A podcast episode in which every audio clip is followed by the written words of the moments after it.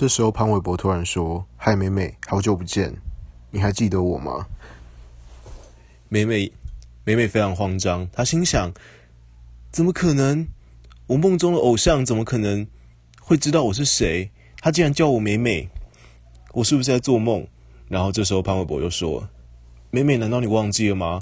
我就是大学跟你同班的，大家都叫我盘娜的那个肥宅。”曾经有无数个夜晚，我拿着宝特瓶当麦克风，在你宿舍楼，在你宿舍楼下对着你唱情歌，但是你从来没有出来过。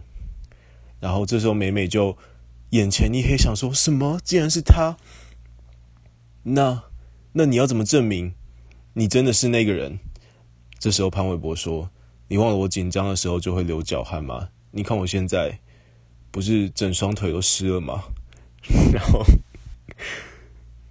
妹妹感到非常的惊讶，她没有想到自己日思夜梦的梦中偶像，竟然是自己大学那一个曾经正眼都没有瞧过一眼的盘娜，所以她眼前一黑，倒在了潘玮柏怀里。